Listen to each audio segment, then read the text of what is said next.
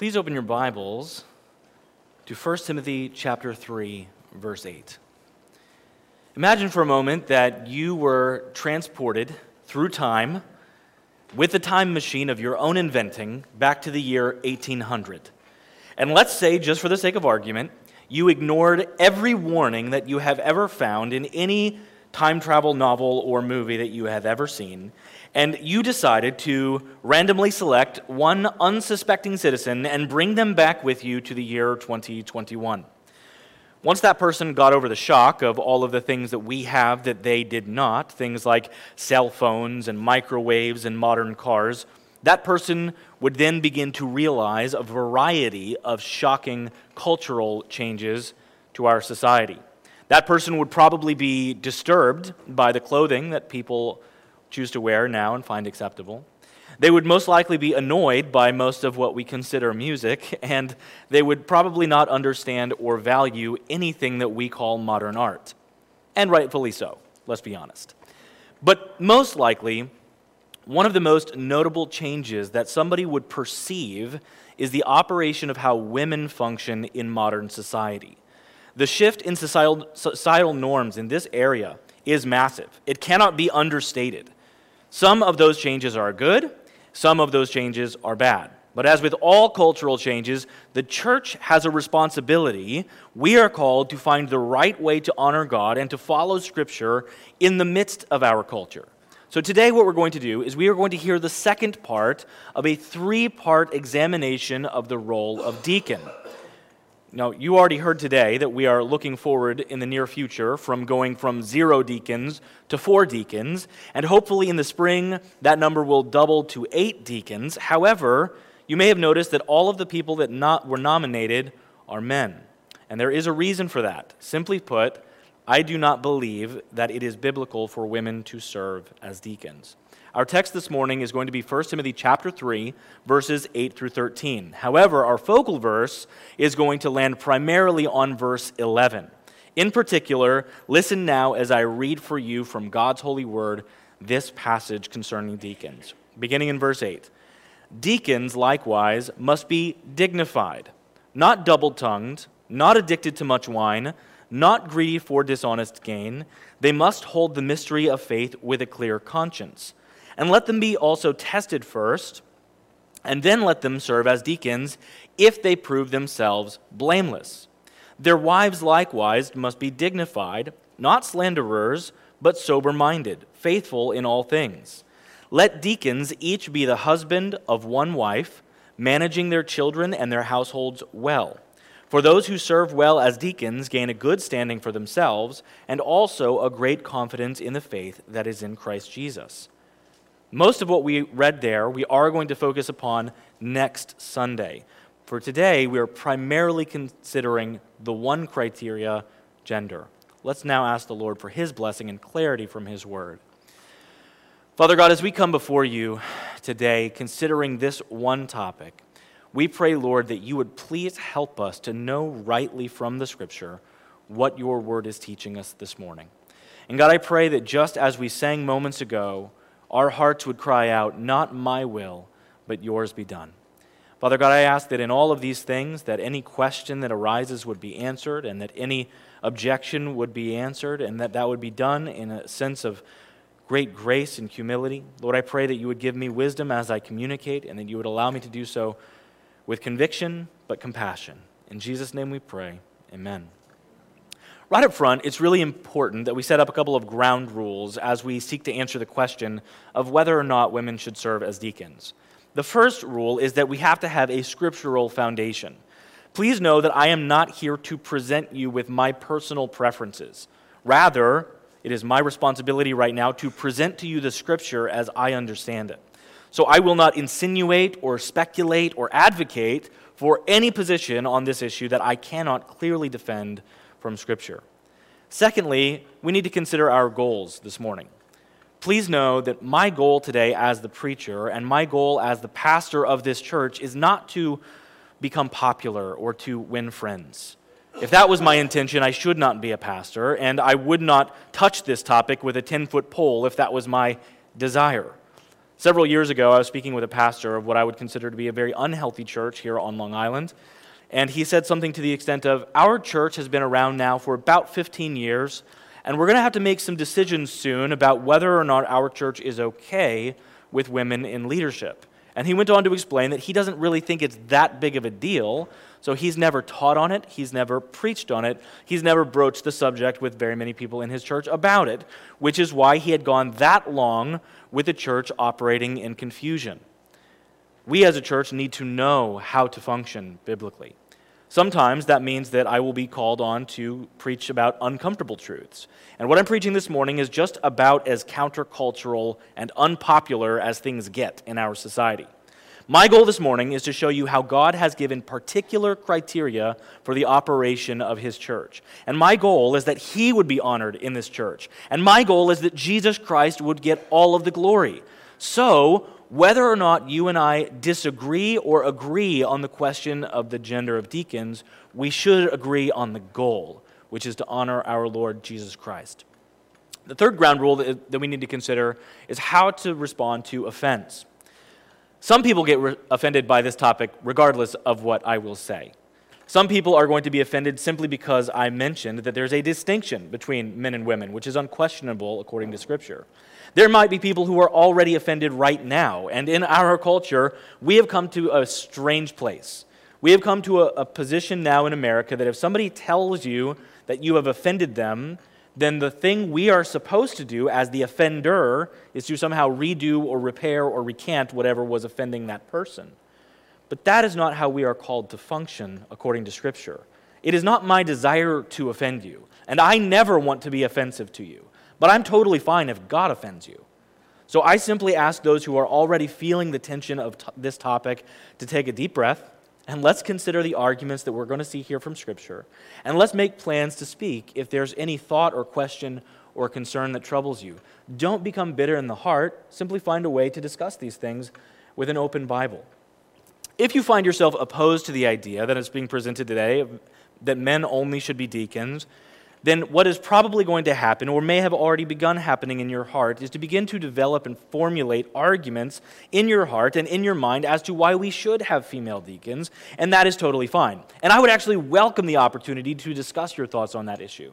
However, as you do that, when processing and mulling these things over in your mind, you need to avoid three pitfalls that can easily shift you away from the scripture and into either personal preference or faulty logic. These things have been operating within many churches for generations and can produce great deals of problems, not only in this area of theology, but all areas of theology. So here's some things to guard against. First, never make an argument from tradition. Traditions are not bad. In fact, I think traditions are great. I think it's good for a church to develop a regular practice of worship that helps people anticipate what is coming. That can be very helpful. Like knowing that, for example, sometime in December, we are going to sing the song, Hark the Herald Angels Sing.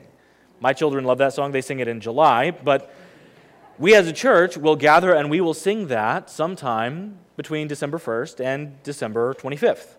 We also know that on Wednesday nights, we are going to start again, starting the first Wednesday in June of the next summer. We're going to gather weekly to worship the Lord here on Wednesday evenings. There are many other things that we have as cycles in the church, and these are good things. Traditions are good things. But we do not build our theology around our tradition. We build our theology from Scripture alone. We have always done it this way, simply is not an argument that finds any grounding within the operations of the church. Secondly, do not make arguments regarding fairness. There's a saying that uh, is very common my house, my rules, right? When you go to people's homes, sometimes that person will ask you to remove their shoes at their house. Other homes, they will ask you to remove your Yankees paraphernalia, Vicky Rush called, right? The church is not your house, and the church is not my house. The church is God's house. And by that, I'm not referencing the building, I'm not referencing the property. I'm speaking specifically about the fact that God calls his people, the gathered people of God, the ecclesia, he calls that his building, his church, his construction project. The institution of the church is his house, and he is the one who gets to make all of the rules for the way the church functions. And he has been very plain about the rules for both of the offices of the church, elders and deacons. For simplicity's sake, let me remind you that God is very clear that only men should serve as pastors or preachers. We see that in the second chapter of 1 Timothy. And we see that that is much more clearly presented to us than it is about deacons. That's why I borrow from that argument right now, because he simply says, I do not permit a woman to teach or have authority in the church. When you see that God has this prohibition against these things, he goes all the way back to Adam and Eve to make his reason. The two reasons given is that first, God made man before he made women, and that God has, uh, or because Eve has sinned before Adam sinned. So, both by order of creation and by order of the fall, that is the cause for which we have this position in the church. And God has set this unique role over men and women in the kingdom for those reasons, and those reasons have not and cannot be changed. The masculine requirement for eldership is easy to see in Scripture. And when we consider this, a lot of times people will respond by saying, either with their heart or with their mind, that just isn't fair. And I understand that feeling. If you've ever felt like something was unfair, you know that that is a massive struggle in the heart, and it is your desire to find a way for what you consider to be fairness or justice. But if you begin to make the argument of fairness, what you are actually doing is telling God that you believe the way He organized, whether you're talking about male female relations in the family or in the church, you are saying, God, I do not believe you have organized things correctly. You are saying that you, not he, should determine the function, limits, and operations of the officers of his kingdom.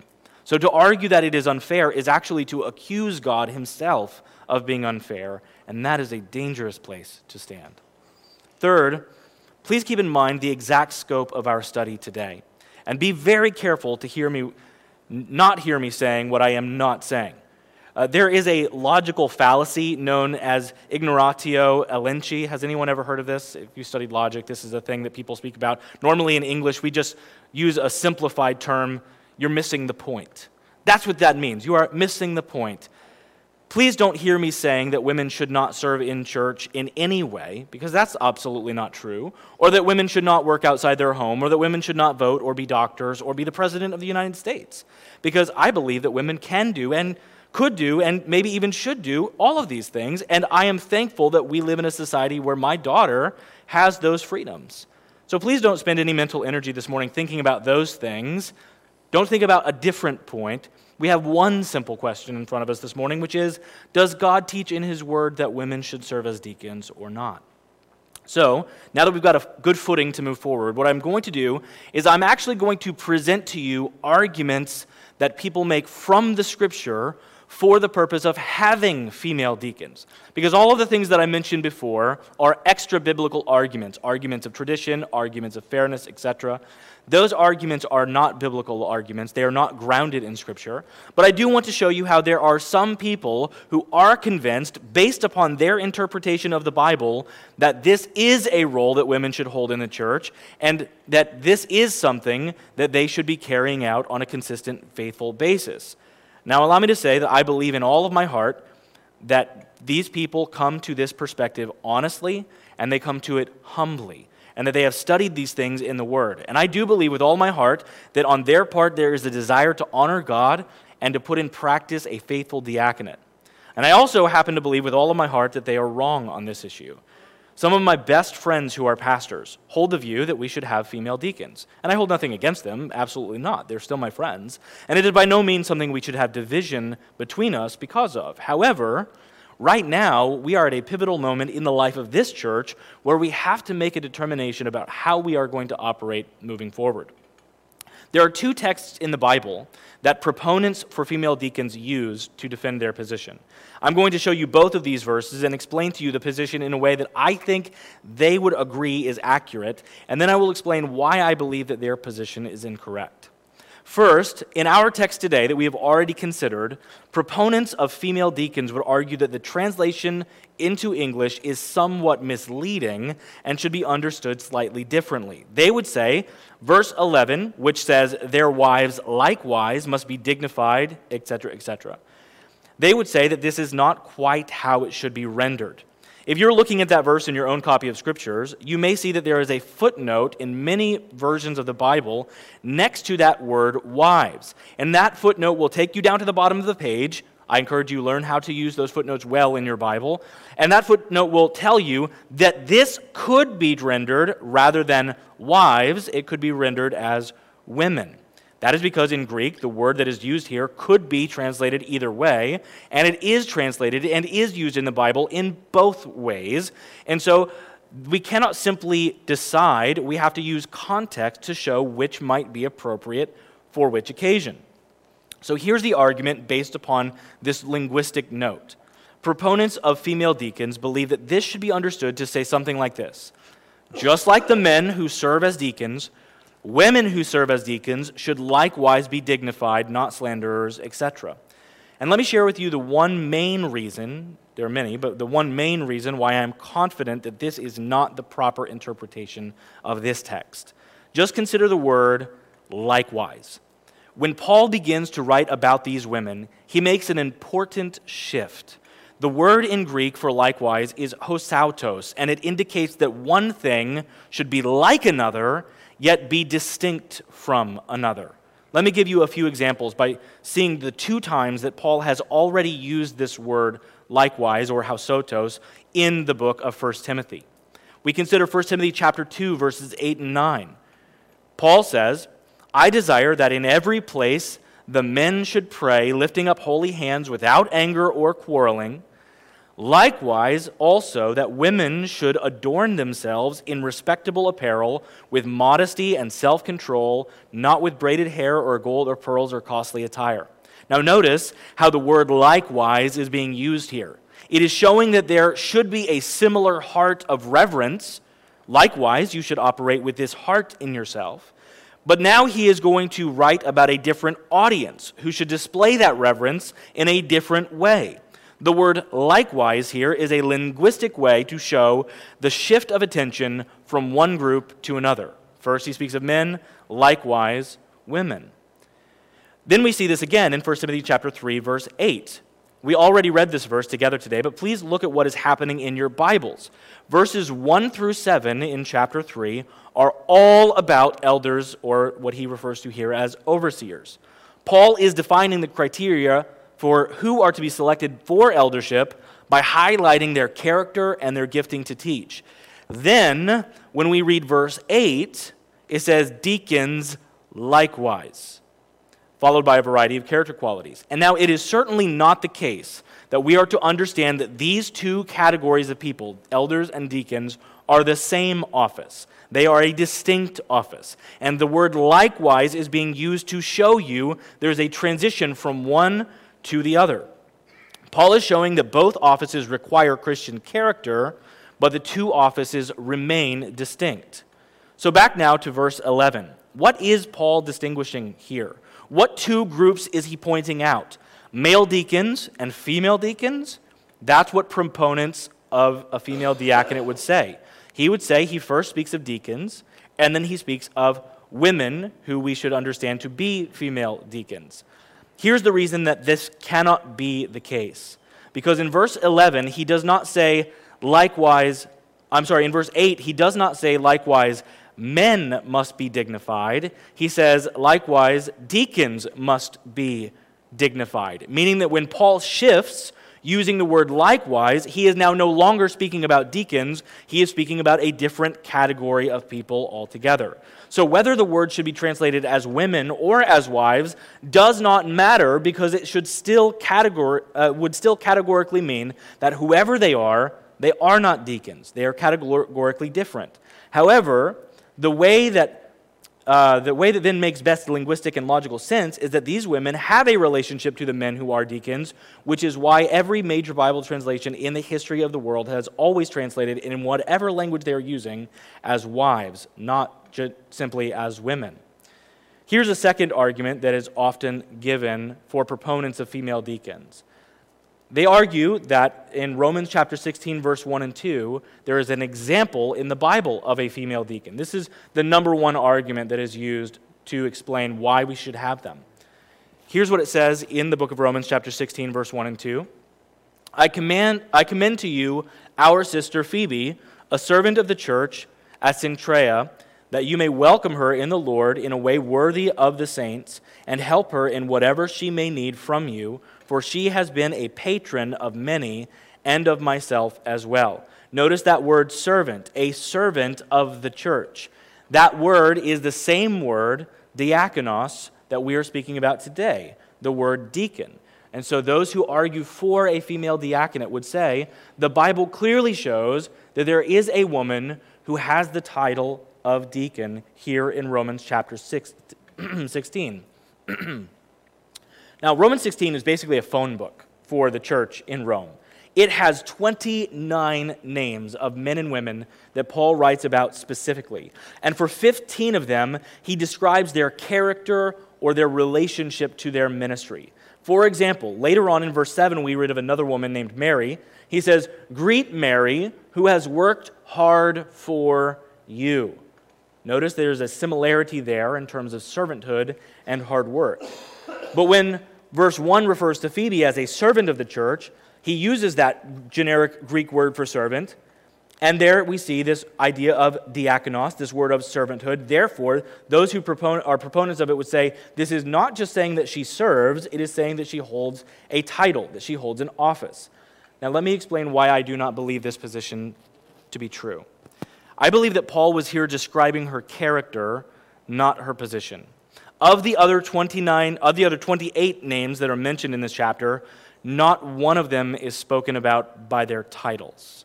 It, seems as though many of these people were leaders in the church. It's likely that some of them were deacons or elders, but none of them are written about by their titles. But many of them are spoken about by their qualities or their work ethic. We see, for example, in verse 8 Greet Ampliatus, my beloved in the Lord. Or like this verse in verse 3 Greet Prisca and Aquila, my fellow workers in Christ Jesus. So Paul does not seem to be focusing here at all on positions, but on relational aspects that he has to these people and that they have, the wor- uh, have done work for the sake of the kingdom of God.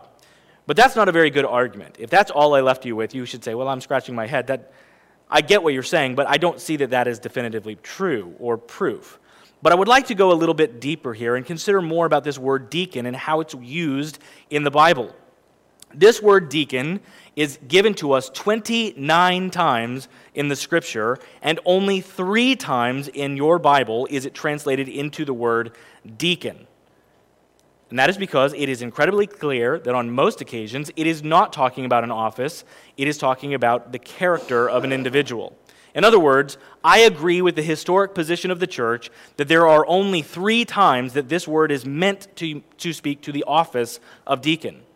Proponents of female deacons would be very close to that. They would say there are only four times this is speaking about the office of deacon, and they would include Phoebe on that list. Let's see some examples. Jesus said in John chapter 12, verse 26, If anyone serves me, he must follow me, and where I am, there will my servant diakonos be also. What is he saying there? Is he saying that only deacons will actually end up being with him?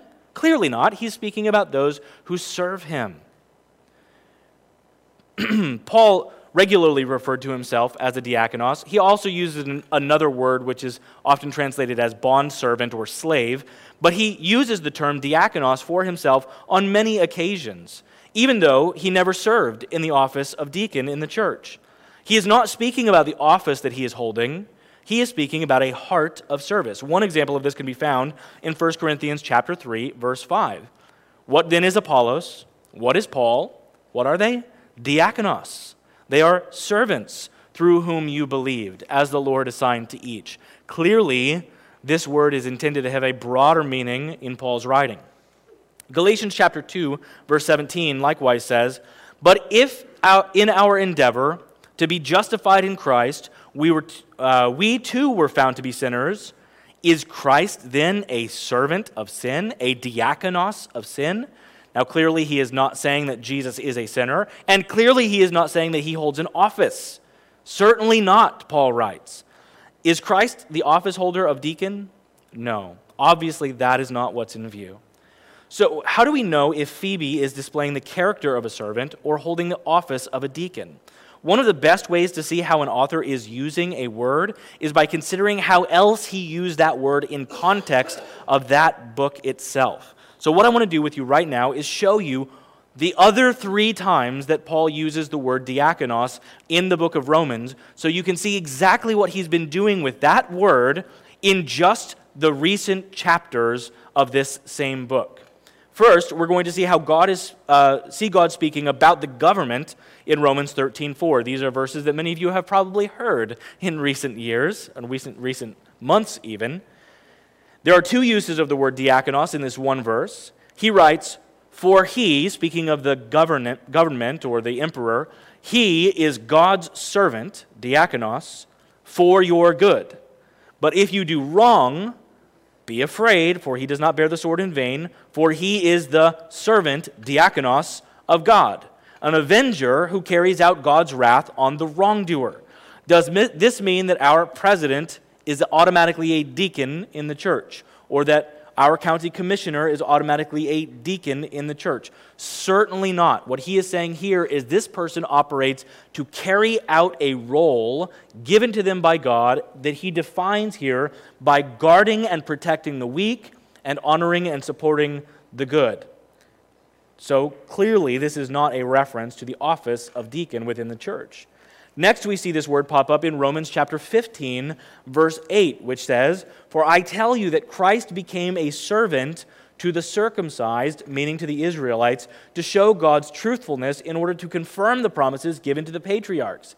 Yes, Jesus is the greatest servant of all time. Yes, he did make himself low to serve others like you. There is nothing that we could compare to the amount of servanthood that we see in Jesus Christ. That he went from the heaven of heavens, being worshiped by angels, to humble himself to be a servant here on earth, to make himself nothing, and then to be crucified for sinners like us. We can't compare to the servanthood of a king like that who would wash the feet of his own disciples. We cannot compare. Certainly, he is the greatest servant of all time, and that was the main point of my sermon last week. Amen. But he never once held the office of deacon within the church. This is a reference not to his position, but to his character.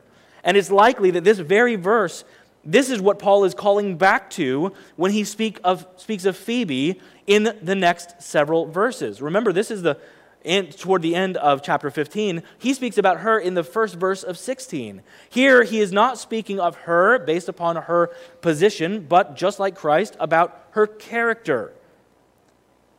She was a very hospitable person. Now, I feel bad for people like Phoebe. I feel bad for them because their name gets stuck in the middle of controversy. And for years and years and years, they get thrown about in the middle of these arguments, which they would never have wanted. Phoebe was an excellent help to Paul. It says that she was a patron. What is that? Well, a patron is somebody who would host, house, and operate uh, basically a house unit of servants that would work for them. A patron was somebody who would buy your food, give you your clothes, give you your housing, and then you would operate basically to do whatever they needed, and they would help elevate you through the ranks of society. So it was better to be a servant in the house of the, of the emperor than it was to be a master of a poor home yourself. And so what we see happening here is he says, She was a patron to me. Normally, patron were men unless the man dies and left everything to the wife. That is, for example, what we see happening in Jerusalem with John Mark's mother. John Mark wrote the book of Mark. She's the one who owned the upper room where Jesus had the Last Supper and where the apostles were waiting for the Holy Spirit on the day of Pentecost. She was being a patron to those people who were staying there with them. She was hosting them and providing for them. In a similar way, Paul says, There's a woman here who has done that for us. And he refers to her as serving them and by being a servant. So, in short, I do not believe that either biblical argument for female deacons hold water. And now, what I would like to do is I would like to take a few minutes to show you four short arguments from the text that reveal the office should be held by men. First, let's consider authority. When somebody becomes a deacon, they are not simply to continue on exactly as they have done. Rather, they are called to now operate as a deputy of the church. It is their responsibility to carry out the mission of the church by caring for the needs of the body using the resources of the congregation.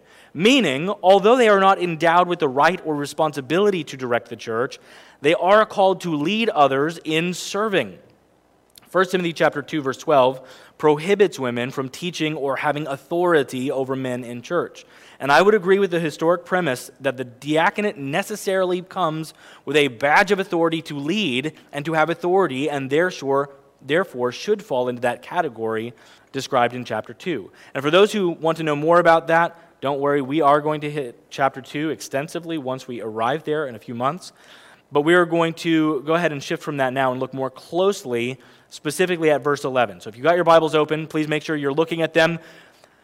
We're going to be in 1 Timothy 3:11. Notice that it says that they should be husbands of one wife.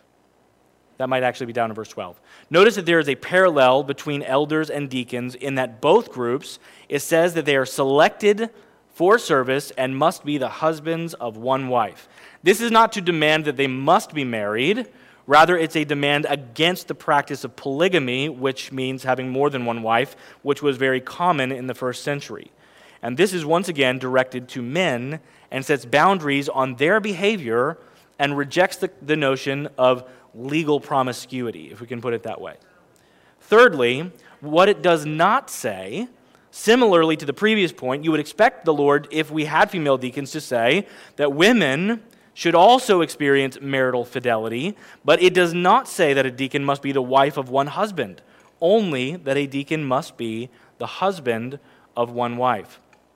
Finally, I want to simply consider that we saw a prototype last week of what deacons should look like.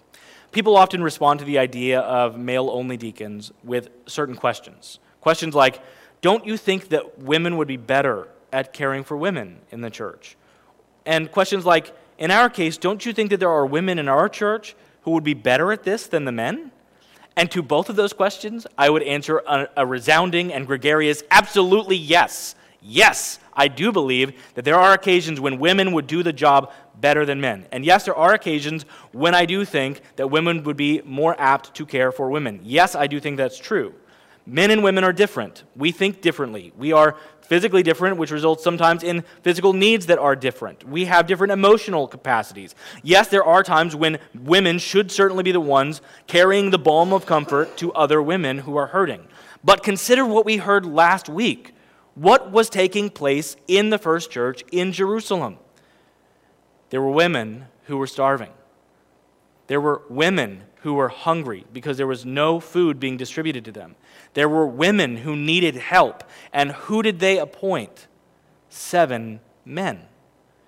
Don't get the image of your in your mind of these being elderly women who were, who were widows. That's possibly true.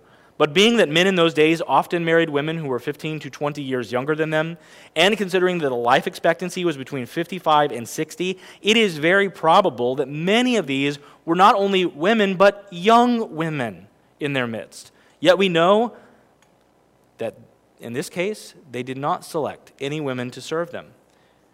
Well, how in the world does that operate? Were they involved in passing out food to the needy? Were women involved in that process at all? I, I think so, probably. Remember that deacons, it's not their job to do all of the work. It is their job to make sure the work gets done. It is very likely that those seven men were assisted by many faithful, godly Christian women but it was only a group of men who were deputized to operate in that role of authority by the apostles. Now, I hope that that explanation was helpful. But before we close, what I want to do now is we've been talking a long time about a very controversial topic. And what I want to do now is I just want to simply leave you with two application points that I think are very important for us to walk away with. First, concerning gender roles. Our world is seeking to shape your understanding of gender and of gender roles in a variety of ways. And I want to encourage you not to buy into the lie that is being promulgated by the entertainment industry or by our government or by any other direction you're going to find in the secular world. They do not understand, nor do they desire to understand God's design. So, what do we need to do in order to understand the roles of men and women in the world? We need to go to God's Word to help us understand how God built men and women and how we are designed to complement one another perfectly, both in the family, in the marriage, and even in the church. Providentially, this is precisely what we are going to be discussing on Tuesday night at my home. We've been going through the book of Genesis at our home Bible study. We are now in our fourth week in chapter 1, and we're going to be jumping in now, starting chapter 2. So, if you would like to learn more about what the Bible has to say, even about the creation of men and women and how He designed them to complement one another's, I encourage you, please bring a Bible and let's grow together this Tuesday night, 7 p.m. at the parsonage. Secondly, I want to encourage you in unity. In Ephesians chapter 4, verses 1 through 3, Paul writes, I, therefore, a prisoner for the Lord, urge you to walk in a manner worthy of the calling to which you have been called, with all humility and gentleness and patience, bearing with one another in love, eager to maintain the unity of the Spirit in the bond of peace. Now, as we are working through the process of nominating deacons, I want to urge you, along with Paul's words and the Holy Spirit's inspired word, to walk in a manner worthy of the calling. What does that mean? Well, Paul describes this kind of walking with four categories of action. But notice all four of these categories of action spring out of one purpose, one desire. He says that we must have humility, gentleness, and patience, and that we must bear with one another. But why? We do this because, he says, we are eager to maintain unity. But notice that this unity is not maintained through some kind of social compact or self will or earthly motivation. Our unity in action is based on the unity that we share in the Holy Spirit. We have irrefutable unity that exists because we are all tethered together to the same anchor, the Lord Jesus Christ. We are now just six months into a church merger. And from my vantage point, it appears that there are many visible evidences of unity that are being displayed constantly as we have grown together. Two churches have become one. Praise be to God for that. We see unity constantly developing in this gathering. And I would plead with you to continue on in loving each other and listening to each other and serving one another. And it can be really easy to hear a countercultural sermon like this one and then to become immediately entrenched in a position or belief and begin throwing darts at anyone who is on the other side of an argument like this. But I ask you, let us honor the Lord Jesus Christ by pursuing a bond of peace that is ours in Christ Jesus, who alone always perfectly is correct in everything that he says and does. I want to share with you one brief note from Philippians chapter 4. There we see that there were two women. Their names are Euodia and Syntyche. Euodia and Syntyche did not get along. What was their issue? I don't actually know. Nobody actually knows. All we know is that they were fighting, and it was big enough that everybody in the entire church knew about it, and it was causing division and disunity. And what does Paul write to them? He says, I urge you, Euodia, and I encourage and I uh, urge you, Syntyche, to agree in the Lord. Does this mean that they agreed on all the details of everything in their life? I do not think so. I think rather what it means is that they, he was saying, This, whatever you're arguing about, is not a cause for division between you. And I urge you, get along with one another. So I simply want to present to you today we need to continue on in unity and in grace. And if you have any thoughts, questions, or concerns about the doctrine that I've presented to you today, I would strongly encourage you, please speak to me about that. I would be delighted to have that conversation with you. Our goal, again, is to give all honor glory to Jesus Christ and to operate in accordance with what his word teaches us to do. So, with that being said, let me close this now in a word of prayer. Our Father God, I thank you that your word gives us so much information to work with, that we can understand what you have called us to do. Lord, I pray that you would help us to operate according to your word in this way, that you would help us to live in full obedience to what your scripture teaches. And God, I do pray that you would help us now as a church, even through the process of this, be unified with one another and love one another. We pray this in the precious and holy name of Jesus Christ. Amen.